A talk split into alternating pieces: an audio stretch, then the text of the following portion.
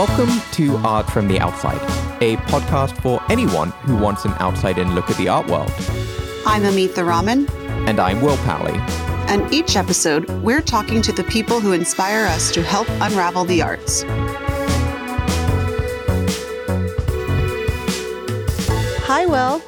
Hey, Amitha. Loving the Dog Pound promo merch that's happening right now. Oh, yeah. Uh, thank you. You know, I have to represent my Dog Pound family. Yes. Uh, so what's on your radar this week? Well, I've been watching a lot of T V, and I actually read this phenomenal article in The New Yorker that was talking about the rise of ambient T V, and I've been thinking about that quite a bit. The author talks about these shows like Emily in Paris that basically nothing happens, but they're just like super beautiful to look at, but also kind of dumb. So it doesn't really matter how you watch it. It's just like there in the background, like Emily in Paris in particular. Sorry to all of you people who are into it. I'm not. That's how I felt about Queen's Gambit as well. I think it's so funny that they have like a term for this kind of crap T V. But, you know, we've talked about this before, how just there's so many streaming services out there. There's so much demand for content that I feel like it's sort of watering down the quality of everything that comes out, which is, you know, totally the opposite of our next guest, who is so intentional, so deliberate with her art making, and so soulful that it's really, it was such a pleasure to speak with her. This episode, we are beyond thrilled to be talking to the legendary artist Ursula von Rydingsgard. Known for her highly personal and often monumental sculptures in cedar and bronze, Ursula has been working in Brooklyn, New York for the past thirty years. She has had numerous exhibitions around the world, including solo shows at the beautiful Yorkshire Sculpture Park in England in twenty fifteen, the twenty fifteen Venice Biennale, the wonderful Fabric Workshop and Museum in Philadelphia, and last year in twenty nineteen at the National Museum of Women in the Arts in Washington, D C. Her work is in the permanent collection of museums, including the Museum of Modern Art in New York, the Boston Museum of Fine Arts, San Francisco MoMA, and the Walker Art Center in Minneapolis, just to name a few. And to add to an almost endless list of accomplishments, Ursula was also inducted into the American Academy of Arts and Letters in two thousand eight. I actually had the true pleasure of getting to know Ursula at a very special dinner for a nonprofit that we both love called Art twenty-one. And it was then that, you know, I was fortunate enough to learn that not only is Ursula a truly visionary artist, one of the things that really struck with me was that she's just one of the most kind, you are Ursula, one of the most kind, generous, and brilliant people I've had the privilege of meeting. So it's such a joy to have you with us today, Ursula. Welcome. Well, I'm very, very happy to be with all of you, and uh, especially with the big smiles that you have. And if I can start with something I call, why do I make art? And this is for everybody, for artists, for non-artists. And I'm hoping that there's some clarity to that why, but it doesn't answer that question really, because it's impossible. So why do I make art? Mostly to survive, to ease my high anxiety, to numb myself with the labor and the focus of building my work. Objects, or the process by which I concretize my ideas, feel so good, because I invariably, especially with my most monstrous pieces, run into intense anxiety moments from which I have to unravel myself. Because there's a pleasure in it. Because there's pain in it. Because I endure a hefty load of self-doubt. because I have confidence in the possibility of seeing this work through, because I see life as being full of abominations, because life is full of marvels close to miracles, because I still don't know who I am, because I'll never get to know who I am, because my deepest admiration goes to those who have made art that has interested me, because I want attention from those who make good art, because I need to use both my body and my mind. The labor of my body is what keeps me awake and alive, what numbs me and offers a kind of veneer between me and the things in life which are painful to face. Because the visuals, that which I perceive through my eyes, are an extraordinary important part of my life. Because I don't want to be doing anything else with my life, that the building of my artwork feels like the most consequential thing I could be doing with my time. Because I can run into a world of my making both physically and mentally. Because I like working with a group of assistants who become another kind of family. Because I like the daily rhythm of going to my studio.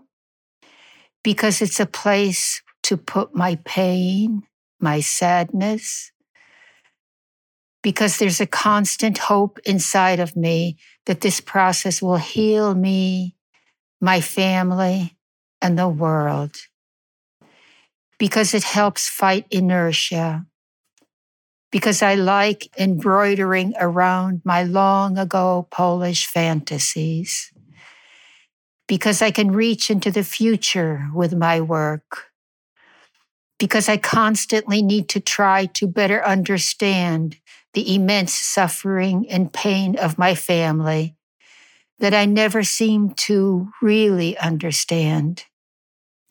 And also because I want to get answers to questions for which there are no answers.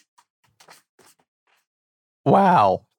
I feel like we could just end the interview there. That... I'm still processing that. That's exquisite, Ursula. Wow. Thank you. Yeah, that was so beautiful. Thank you for sharing that with us to start off the interview. I feel like we could go in so many different directions from there because you touched on so many of the things that we want to cover in our interview questions today. Thank you. Am I allowed to ask, what was the sort of genesis of those thoughts and statements? How long have you been working on those? Do they continue to evolve? What role do they play for you in your practice? I worked on it for a few hours, and it was probably six years ago. And it's just a way of tapping into the question that everybody asks is why you make art. And obviously the answer is that the answer is very, very complicated. And there's not a yes or a no, or it's foggy, but it really taps into the reality of it, but not in a way where it's it's fun, it's so boring, it's you know, you know, it's not in that way that you dip into some things that you have inside of you. You don't know where, but it's that thing that guides you when you make your artwork. And I don't know what its name is. It doesn't have any name for me. I think the closest thing I could think of is this instinct. And I mm. sort of believe in my instinct. I've been working for so long, and I trust it more and more as I get older. I'll be very candid and honest and say I feel very moved, first by what you articulated, but then also the, the way that you think about it and, and how it sits, both for you but also even for me. I mean, I, I, I'm certainly not an artist, but there tenets or ideas that I was frantically writing down because I thought, oh gosh, these are good things for me to bear in mind as, as I go throughout my life or my daily life. I'll give you a copy. I, I, I promise. I, I feel like um, I will I'll cherish it. I'll be happy it. to.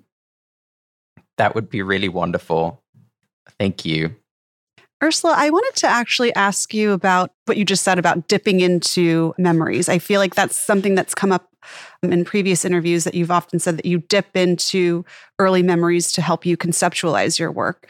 I know one example that often comes up is the memory that you have as a young girl in that linen nightgown that you had. So I was wondering, can you speak to the role that memory plays in your work, and is this a conscious method that you're using to kind of tap into those memories? I could say no to almost everything that you said. You know, when I work on a piece, that's what I focus on. And there is so much to focus on. And usually when I start a sculpture, I start building from the ground, and I have an idea in my head, never a drawing, never any kind of uh, dictate as to what it should be, but I do have an idea in my head how it should look, because mm. otherwise you can't start. So I build in a way that's kind of raw. I kind of know where I'm going, but mostly I don't know where I'm going. And that this thing that I spoke about, that's my instinct, maybe you can call it that, and there's a lot of will in making my work. There's a lot of want, like you need to figure this one out. You know, not that it's a problem, but it could be a problem. But sometimes it is a problem. It would be such a kind of waste of my time to think about things of long, long ago. And I'm not saying that they didn't influence me, but we really don't even know what it is that influenced us, that made some things possible and some things impossible. And I don't really, I'm not a person to really answer with such clarity that I did this because this happened. You know, it's not that clear. I think that there's like an ocean of in-betweens.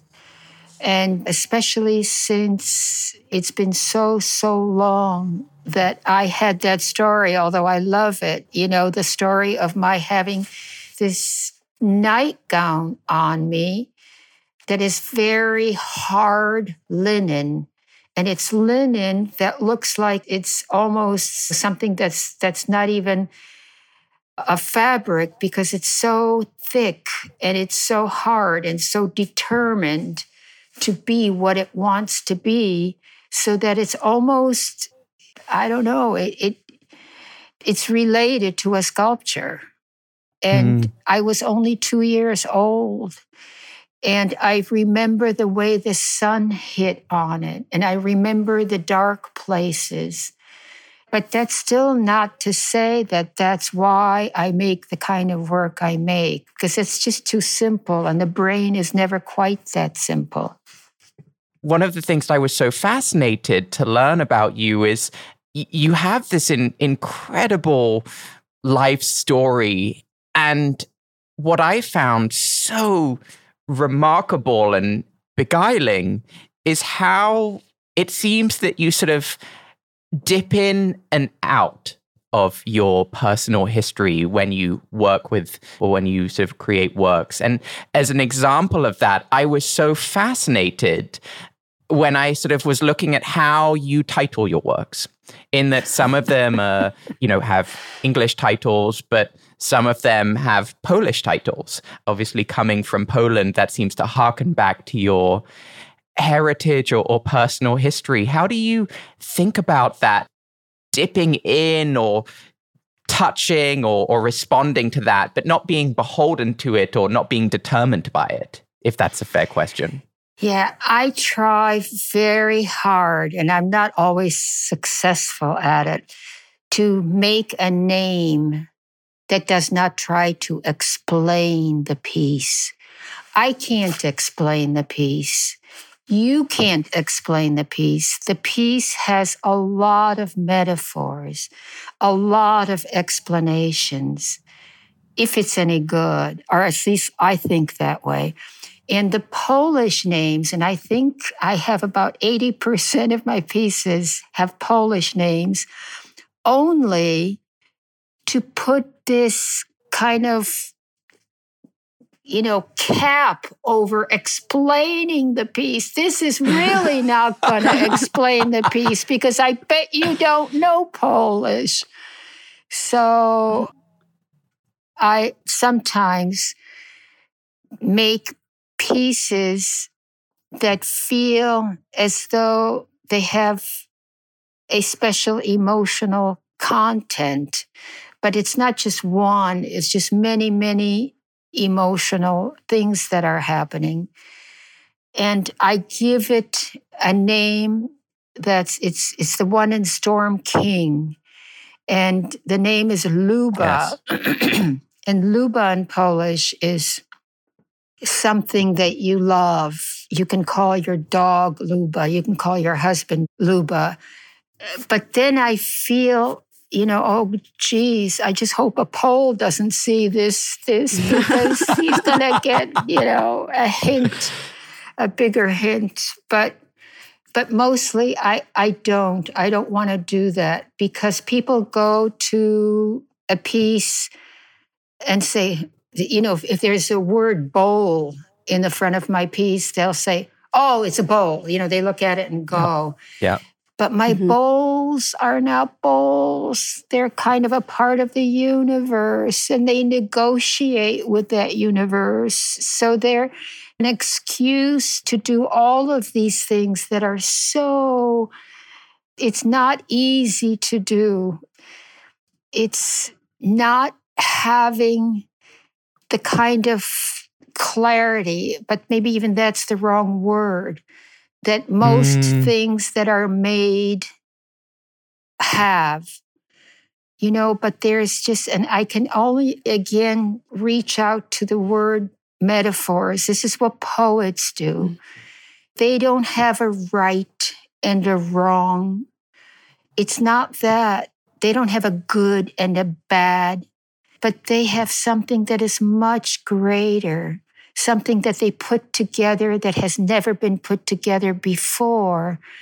And you go on a search with them, but you can go on a different search the next time you read the poem. You know, so it's more like that, I hope, with my work.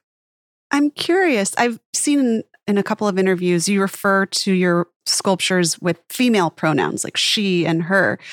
When did that begin, and why do you feel that they have a kind of feminine energy?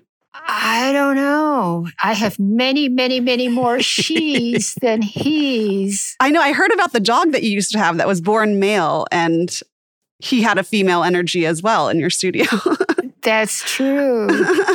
That's true. I don't know what the answer is. I suppose I could just say, you know, one of the flat answers that aren't very interesting, that this is what I wanted. This is what I had in mind. You know, I didn't have in mind that it's a girl or that it's a woman, or this, but something that felt feminine. When Amitha asked, why do you give your works female pronouns?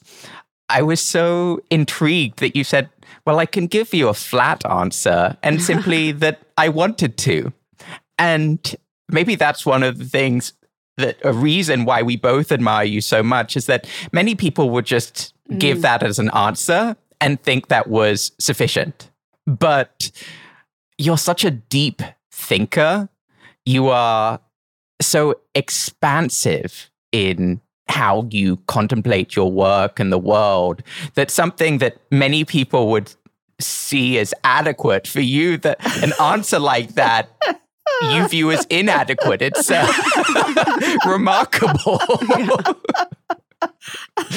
so, so I feel very, it, honestly, it makes me even more humbled and, and dare I say, intimidated that we get to talk to you, because I'm like, oh my goodness, who is this person with this brilliant mind? You know, an answer that I would say is, oh yeah, sure, that's a good answer, is um, in, inadequate, but um, it's pretty good. But you see, when I'm in my studio, how do I say it? I have the most freedom I have anywhere else in the world. It's my sanctuary.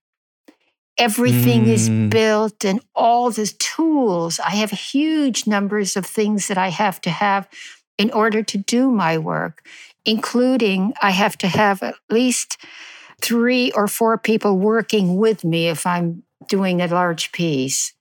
Wow. And I can be bad. I mean, I can be, you know, sad, pissed, you know, I can be, but it's, it doesn't mean that I show that to the people that work for me, but I can do what I want, you know, and, mm. and it's such mm-hmm. a glorious gift for your life, you know, for leading your life. Because once you get out those doors, you have to stop at the red lights, and you have to, you know, it's all a different yes. game. Mm-hmm. And you have to be nice. I dress for my art, for making my art. And what I wear is really often pathetic, because I, I don't I, I don't care how ripped it is. I, I don't that. care, you know, as long as it's light, that it doesn't give me any more heavy things, because I, I put a whole cap on top of me. I think you've probably seen that, because there's a lot of mm-hmm. lot of lot of you your know, space suit, I call it. Yeah. Yes, yeah, yes. You look like an astronaut, and it's heavy, and it's yeah, it's it's getting to be a real pain. But we're going to figure out things that might be lighter. I'm I hope. Well, coincidentally, actually, the last in real life studio that I was fortunate enough to visit before quarantine was your space in Bushwick with the Skowhegan Council. And I remember seeing, even in that brief visit, your interactions with your assistants and your cutters. It's really obvious that you have built a very strong community and have fostered a strong culture um, in your studio. Can you speak to the importance of why it's extremely important to kind of create that atmosphere in your studio to help make the art? It's very, very, very important. And before the pandemic, we used to eat in our kitchen. We have a kitchen, and we have like, I don't know, eight seats for all of us to eat together. But it's not just the eating, but that's what helped make our family a family. My assistants go on vacations together. They are really a family. I took them to that English exhibition. I took them all to the opening of, of, of the one in the Yorkshire Sculpture Park. That's amazing. They were at the uh, at, in Washington, D C, at the opening uh, of the exhibition there. And you have to trust them. I'm on scaffolding one third of my life. They're so careful about the way that they build this scaffolding. And they're very careful of my safety in general. You know, they're very aware. And nobody ever, ever, and I've never said this to them, nobody ever says, gee, this doesn't look as good as it could, you know, or move this a little more here. It's never happened wow. in my entire career. And I never said anything about it. You know, they just know that there's this will that's going to do what it needs to do, whether it works, whether it doesn't work. And I do have, just so you know, I have, I burn some of my pieces every other mm-hmm. year. Some of my sculptures, some of the cedar sculptures, right. And I burn them upstate. It's near the place, Corten Steel, huge building full of my pieces. And there are pieces that I can't stand anymore, you know, that they're, that they're, that they're not mm. what I, I, I don't want to look at them anymore. So they just get the fire. Well, Ursula, there, there was a word you mentioned earlier that I wrote down and underscored was nice. And oh. it's in, in that, I think you're very nice and kind and like a, a family with your assistants, and obviously with other people. That's one of the things I'm charmed isn't even the right word in terms of how I feel about you or charmed by you. But that might be your relationship with people. But I'm curious about your relationship with material, in that when you work, I've watched all these videos of you with chainsaws and blow torches. And I almost want to say, well, what you do to your material isn't very nice. And that's something that I find very cool and intriguing. Could you talk about your use of materials? That never occurred to me, that that putting a fire on it isn't so nice. Even the ones that I hate. Um, no, it just it just didn't. It never occurred to me. How do I answer? What's the short question? Oh, nice. I hate the word nice. It's just like, shut up, you know, don't do that to me. So it's, oh, this is nice. This is a nice piece. This is a nice, you know, hairstyle. I've heard you also hate beautiful. The word beautiful is also yeah, one to avoid. You're right. How did you know that? We do our research here, you know. We right. want to be prepared. Yes. Right. But I mean, going back to materials, obviously over the course of your long career, you've experimented with everything from steel to cow intestine, but you you've said that you continuously come back to cedar, even though you're trying to get away from that as your principal material. Could you speak to that a little yeah, bit? Yeah, I could. I hate cedar. I don't want to have to use cedar. But these are the best pieces is I make with cedar somehow. You know, it's, it's like the material that does the best in terms of the results. But I hate the cedar itself. I'm allergic to it. Can you imagine? Oh. That's why I have to wear those. Those. Yeah, I thought it was just from the sawdust, but I didn't know that you're actually allergic. No, to it. It's sawdust, but I, I, if I get the sawdust for five minutes, you know, I start suffering. Oh, well, no wonder you hate cedar. Yeah. Yeah. So, I, and I've been trying to get rid of it for, for maybe, I don't know, twenty years, and I can't. And and each time I see a truck coming in, you know, from California, I say, okay, this is the last truck. And it never is.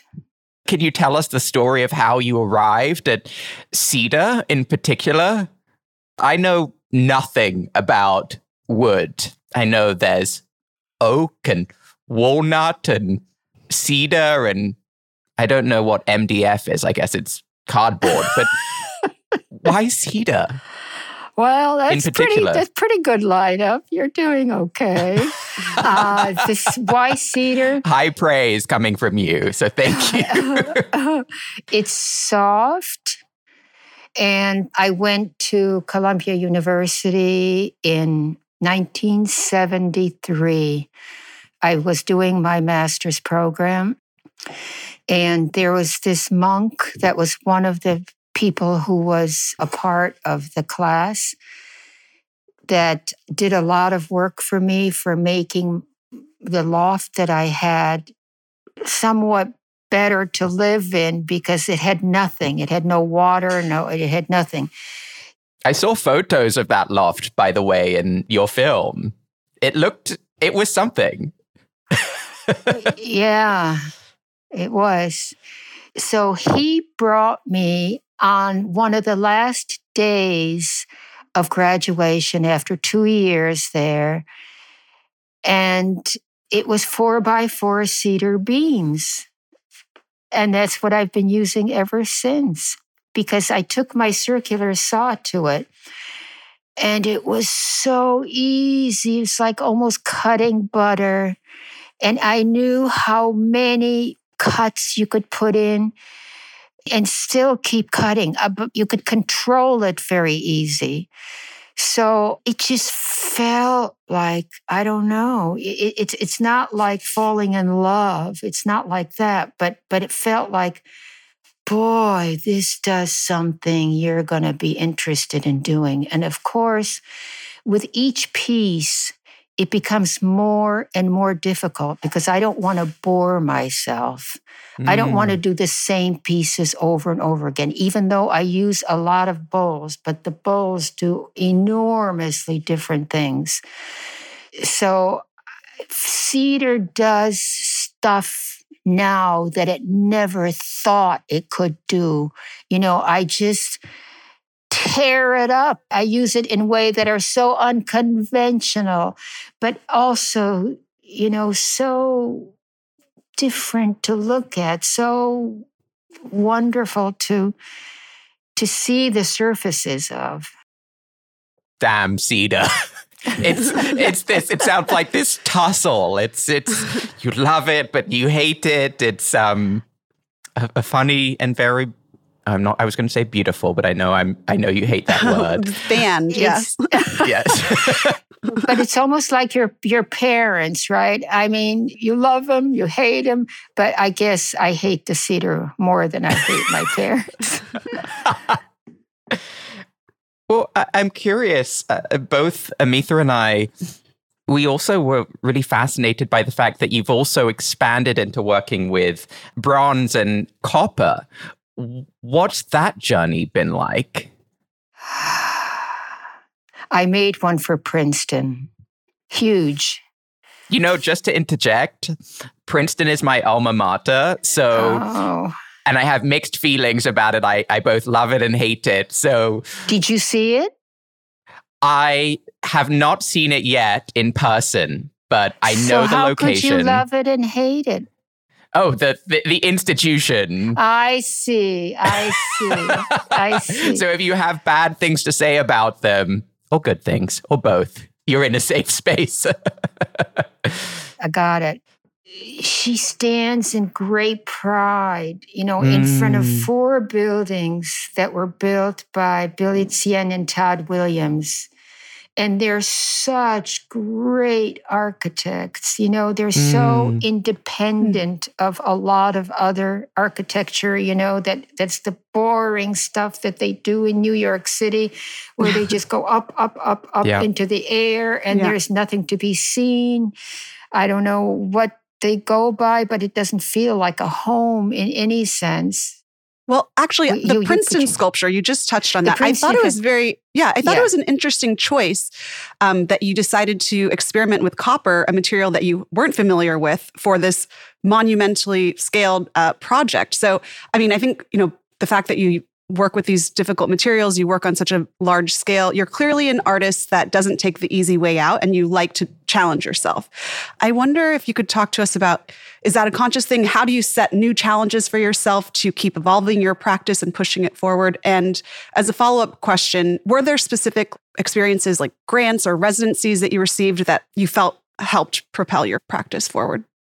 I loved the residency of going to Italy, mm. uh, the American Academy of Arts. In Rome? It was in Rome. Oh. That's what I oh. say too. Oh my goodness. Well, that was sort of a leading question though, because I was hoping that you were going to say Skowhegan. Oh, Skowhegan? Yes, that's the, that's the board that I just joined recently. And that's why I was able to visit your studio right before um, quarantine. So yes, yes. No, I'm just kidding. We'll edit that part out, but continue on. Well, you don't have to edit it out, but but but there's a lot of divorces that happen. And even marriages. I mean, like dramatic things happened there because I taught there for one summer. So uh, what was the question? How do you set new challenges for yourself to continue to evolve your practice? I just don't want to be bored. I want to do something different. Right now, I'm doing a piece that has its central body It's very, very difficult to describe, but one of the different things that I'm doing on it is putting some sort of skins on it, mm. skins on the surface of that central piece. There's just a central piece that's kind of more like a bowl, but it's not a bowl because I cut it deep into the both sides of it. And then there are all kinds of things happening on either side. But on the front and the back, there are things that are like skins that are floating on the surface of the sculpture. And it feels like there's so much vulnerability all through. And sometimes these skins are tripled. You know, there's not just one skin. Then I put another skin to a second, and then sometimes even a third. So you can see through this way in the pieces. It's nothing like what I've done ever before.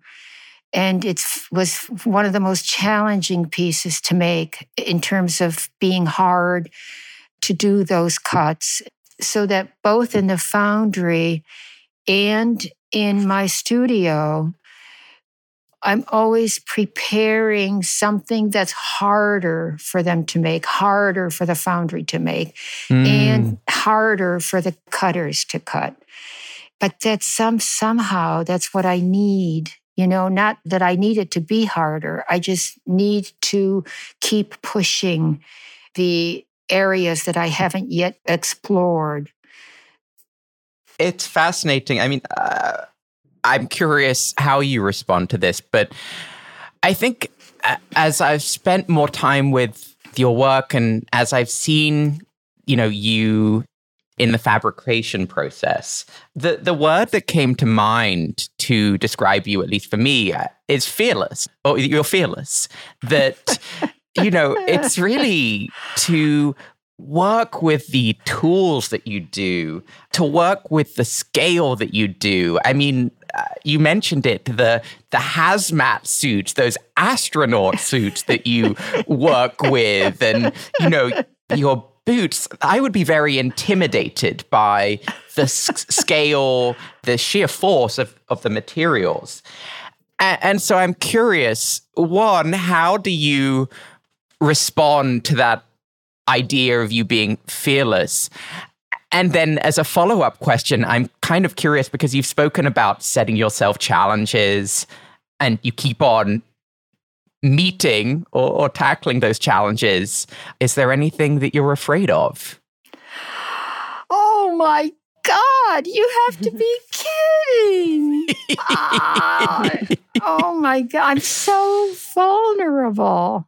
I mean, I love, love making big pieces, but they have to want to be big.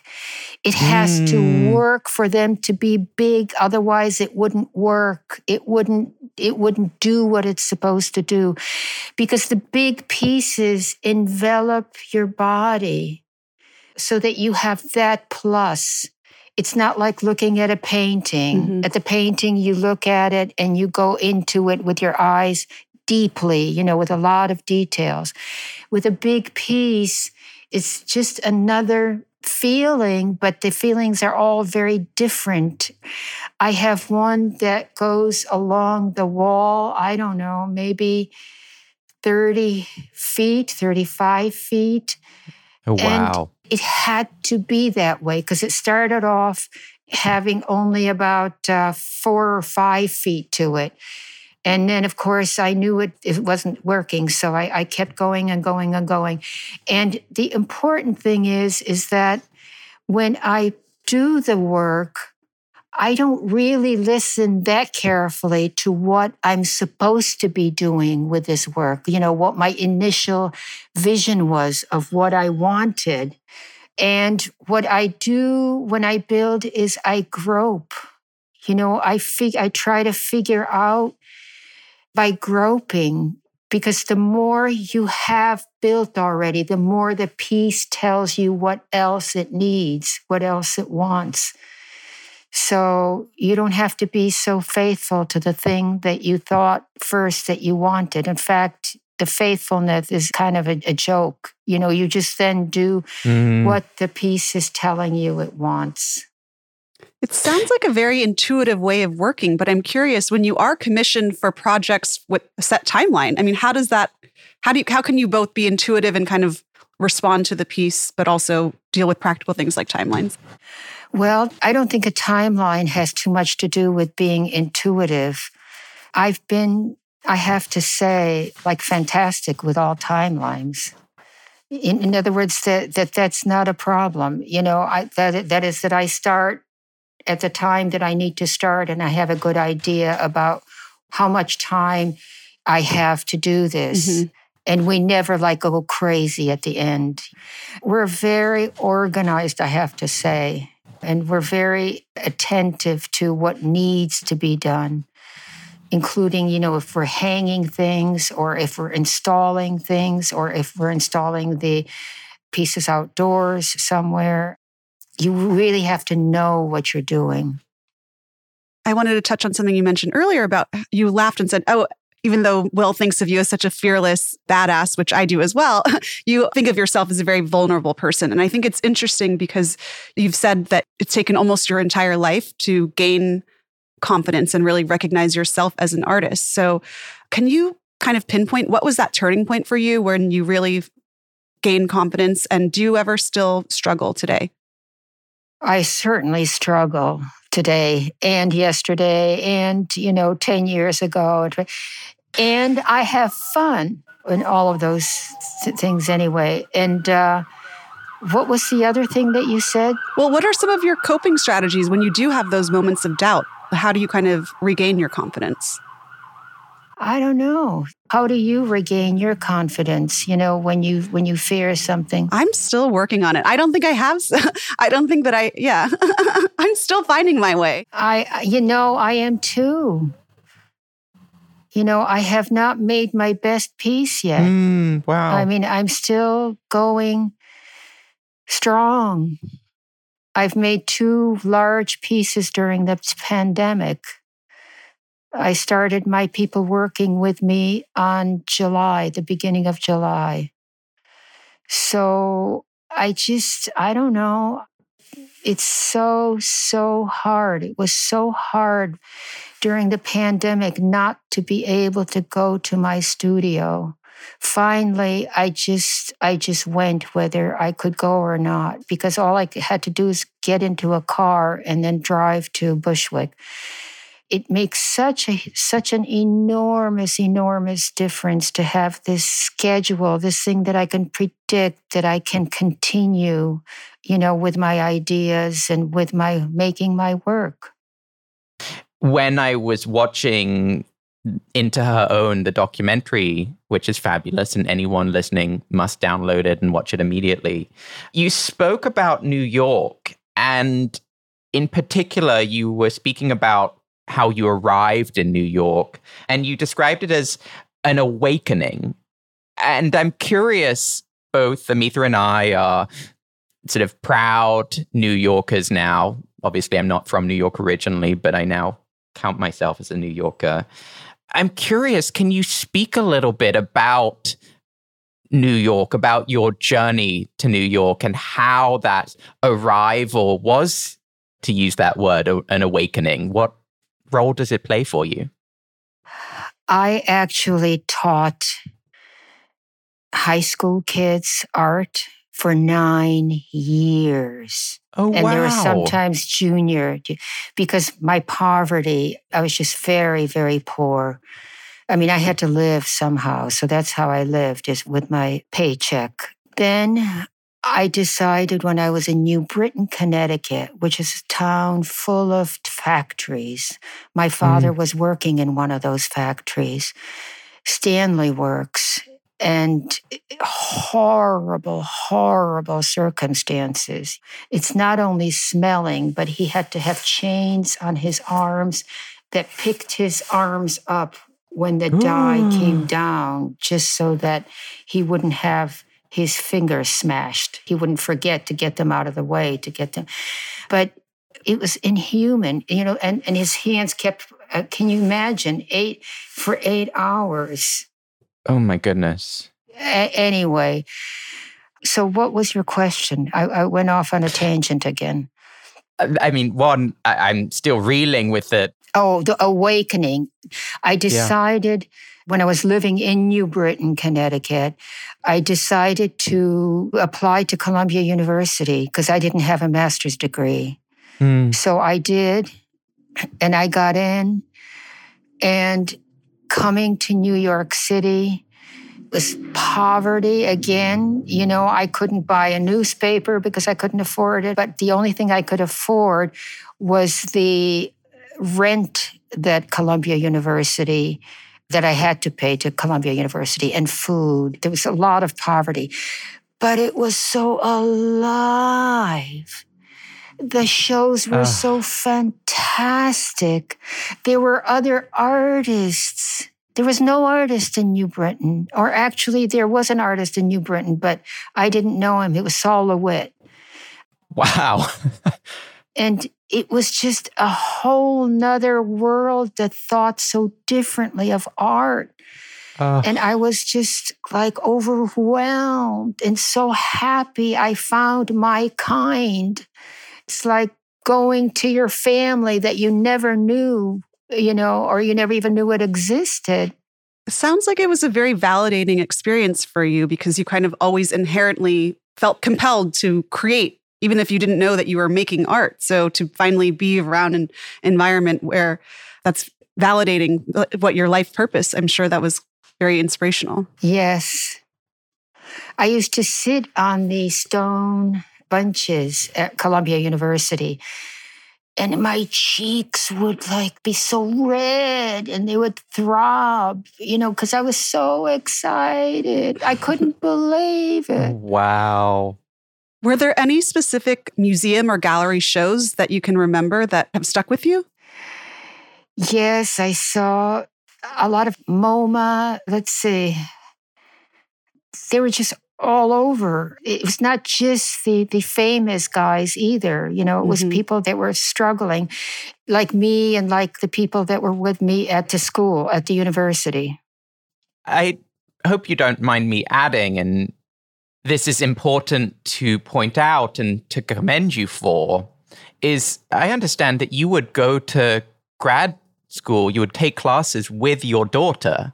And the reason I point that out is because it's so remarkable. And of course, to point out the so messed up, the gender inequality, that very few fathers do that. But as a mother, that you did that is remarkable.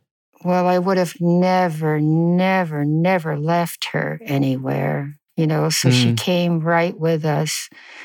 And I think she had a pretty interesting young number of years in New York City. I was on the corner of Spring Street and Sixth Avenue, and there were no lights. You oh, know, wow. There were just factories, but the factories were dying down. And they were all stores. None of the stores sold clothing. It wasn't like this frou-frou like it became now. They were all, you know, where you can get nails, you can get, what do you call the things where you can get all implements to work with? Hardware? Hardware stores, full of hardware stores. And then there was this one store that did these knives, you know, that would cut, but the knives were like twenty feet long. You know, they could cut paper. Yes. So it was really interesting and raw, raw, raw. The sidewalks were all beaten up. And so that's the kind uh, of place that I could afford then. And then you were a very early pioneer in Brooklyn. You had your studio in Williamsburg starting in nineteen eighty-one. So you've probably, I'm sure you've witnessed a lot of gentrification and the area change a lot. I'm curious, obviously now New York is kind of going through another transition with quarantine and a lot of people moving in and out of the city. How do you think that New York City will be shaped by this afterwards? And how do you think the art scene and artists specifically will be impacted afterwards? I just hope that the prices don't keep going up for the artists mm. here. Agreed. There are many, many artists, and they've made it what it is. And what it is is really good. It's not big businesses, or they're not mm-hmm. towers that go into the sky. And I dread the time that this becomes residential. Mm. Mm-hmm. Mm. And this happens with artists so much. They come and they come to a place that's really dangerous. Like at Williamsburg, I was there twenty-three years. And I've been here uh, at Bushwick for twenty years. So oh, wow. I've been in Brooklyn a long time. But in Williamsburg, there were horrible, horrible drugs and prostitution and gunfighting. I had bullets through my window in my studio. Oh, my goodness. For all the beginning three or four years. And wow. then they kicked out all of the people that were foreigners, and then, you know, made themselves something else. Now it's really something else, you know. So I moved in before, uh, well, twenty years ago, so that I was able to get it very cheaply, the place that I have now in Bushwick. As I'm reflecting on what you said, there's this added poignancy about kicking out all the foreigners. And for you, you know, as someone who immigrated to the U S yourself, it's this, I don't know, I feel like a, a deep sense of poignancy in what you describe, hearing that history of change. So I don't know if it's a question that I'm saying per se, but more just a, a response to the deep power and poignancy of what you pointed out. Yeah, when I came here, there was nothing but uh, people that work in the factories, and they were all from foreign lands. And it was just maybe three years later, artists were coming in because it was much cheaper to be here than it was in New York City. It just hurts so much to see artists not being treated right. I always want something to protect it. But if you get the government to protect it, there are things that come wrong with that too. But I don't know. I don't really have the answer. But I, and I'm not talking about myself. I'm talking about the people that are younger than I am. Yeah. Because mm-hmm. I've had the spaces that I needed because I was willing to go to a place where nobody else wanted to live. Mm. But still, I had that space. And I have it now, and I feel so, so fortunate. Yeah, it seems almost improbable. I mean, you coming to New York, a single mom, making very little money and still being able to create a, an amazing career as an artist. It feels like for younger artists today, if they move to New York in twenty twenty-one, it's just not as realistic. So hopefully maybe one silver lining out of this pandemic will be that maybe there will be some kind of recalibration with property pricing, and there will be more opportunity for younger artists to come in. I hope so. But to to everything I know, that's never happened. Mm. Right? Do you know where that's no, happened? No, that's why I was asking, as someone, as you've been in New York a lot longer, yeah, what your kind of perspective on that is. It's really hard. It's really hard for the artist. You've been through so much in your career, and I'm just curious, what was that sort of moment when you felt that it's almost like that sort of guidance for younger artists? What was that moment when you felt you'd sort of crossed the hump almost, when you felt comfortable? And maybe you don't feel comfortable and never will, but I think there's something very, very inspiring about what you've accomplished. So I'm just curious, how do you reflect on that? I never think that I've made it. Whether I've made it as an artist, I mean, I never think that, oh, I did so great. I'm not complaining, but I'm always looking for better. But it's not now better studio or better assistance. Now it's like better work. Yeah. Ursula, do better work. I mean, I don't say that to myself. It just sounded even stupid right now. But I do challenge myself. I do challenge myself. And I don't want to be bored. I know I've said that. Mm. Well, I was going to say on the subject of not being boring, I thought now could be a good time to transition to Art Kiki. What do you think, Amitha? Yes, sounds about the right time. Ursula, at the end of every episode, we have a section that we call Art Kiki, which is sort of our time to to have sort of a, a, a what we call lighthearted gossip almost about the art world. And, you know, we've asked people sort of what's a trend in the art world that you're really fed up with, or or something you're really loving. Or even an anecdote. I guess I really shudder at the thought that people think the piece that you pay the most for is the best because you pay the most for it.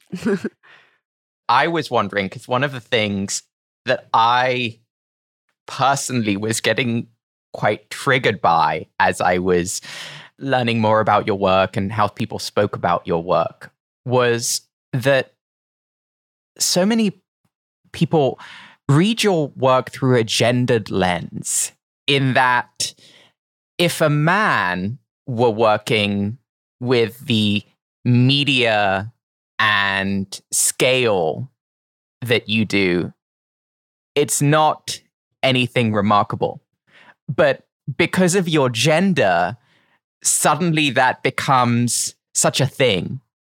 For me, I thought, I wonder, how does Ursula feel about that? To constantly have her work read through the lens of her gender. I'm curious, what are your thoughts about that? Well, tell me, what do you think about my making large works? I think it's phenomenal and visionary and fun, but also intimidating. I think it's adventurous, but I don't know. It it feels kind of retrograde to say, oh, well, because she's a woman, we need to call that out. Because I'm sure so many female-identifying artists really get so frustrated. One of the things that someone once pointed out to me is that critics love to use the word ambitious to describe a work of art by a woman, whether that be a piece of writing or an artwork, in a way that they would never, if it was the exact same thing, but done by a man, they would never say it's ambitious. They would just say, it's great. And that's kind of where this question comes from, in that it seems, I, I'm not sure, do you think about your gender when you do make work? No, I never think about my gender when I do my pieces. I mean, who cares if, if I make large pieces when I'm a woman, or men make small pieces when they're men? It's like, is your work good? Does it mean something to you? You know, you have much, much better criteria than to say, well, can you do what men do? I mean, that's never occurred to me because your work is so big. Do you think it has anything to do with the fact that it's very physically demanding and very labor-intensive process because you're manipulating all of these large pieces that people make a big deal out of it? Oh, it's a woman that's doing this very physically demanding work. I think what is worse is that there's still a prejudice against women, you know. Absolutely. I don't even know how to describe it, but But I think there is with museums, I think there is with uh, stock market, not stock market, but... The art market? The art market.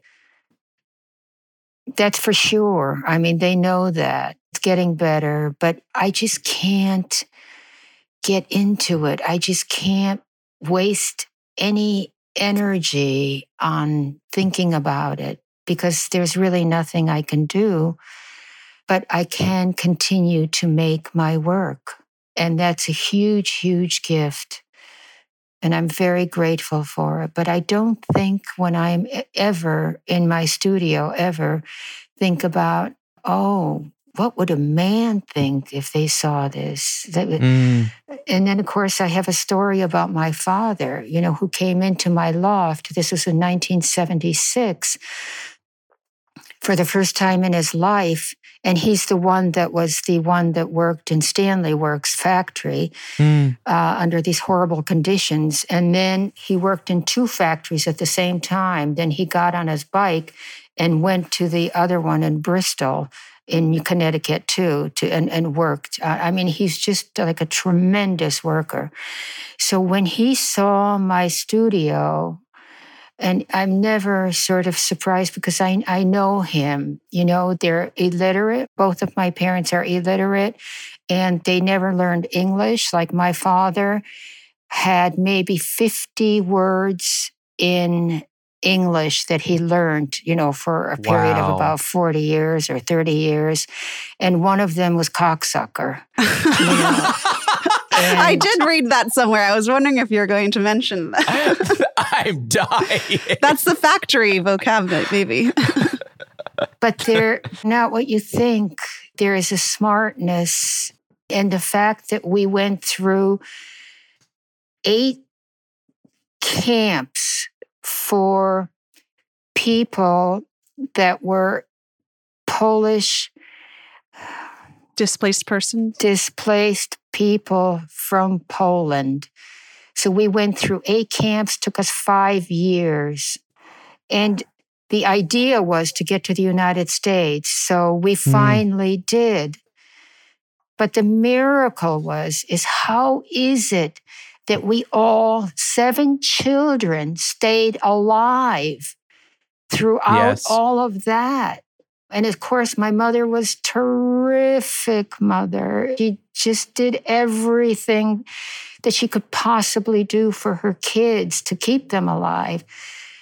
My father came to my studio at, at Spring Street and Sixth Avenue, and he looked at what I was doing, and he couldn't believe it mm. because no, no, it's like he thought that I, I was like this blue-collar worker. Mm. He says, I sent you to college for this? Wow. You know, he was like so yeah. disappointed.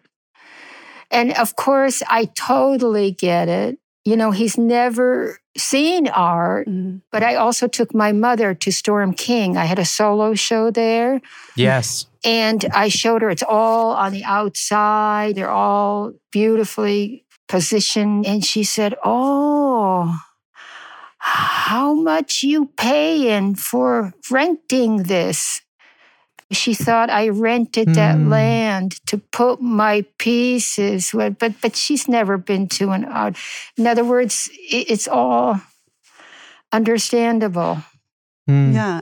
It's sort of ironic that your father, no, I wouldn't say disapproved, but whatever, wasn't... Um, he definitely disapproved. Well, okay, fine. Then if you say it, then yeah, disapproved. But I, I remember reading about how your father was this very big, strong man who was amazing at chopping wood and could do the work of like seven men. So I think it's kind of ironic. Boy, that, are you, know, you prepared?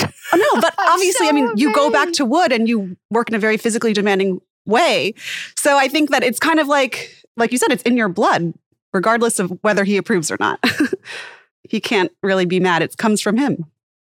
It comes from him, but he would be completely miffed if I said that. But you're you're saying the reality. That's right. You described how your father disapproved of that moment when he arrived at your studio, and you told that be- not beautiful, but that very magical story of bringing your mother to your solo exhibition at Storm King. And I'm curious, Did your father's view of your work change? How did your parents, did you arrive at a point when they saw the brilliance and splendor and magic of what you do? That happens in stories, but not here. Well. And it couldn't, because they just really have a different background. And to tell you the truth, our family, the kids, the mm. children have been to the best of colleges. It's not as though they didn't have a brain. They could mm. not go to school because they had to work.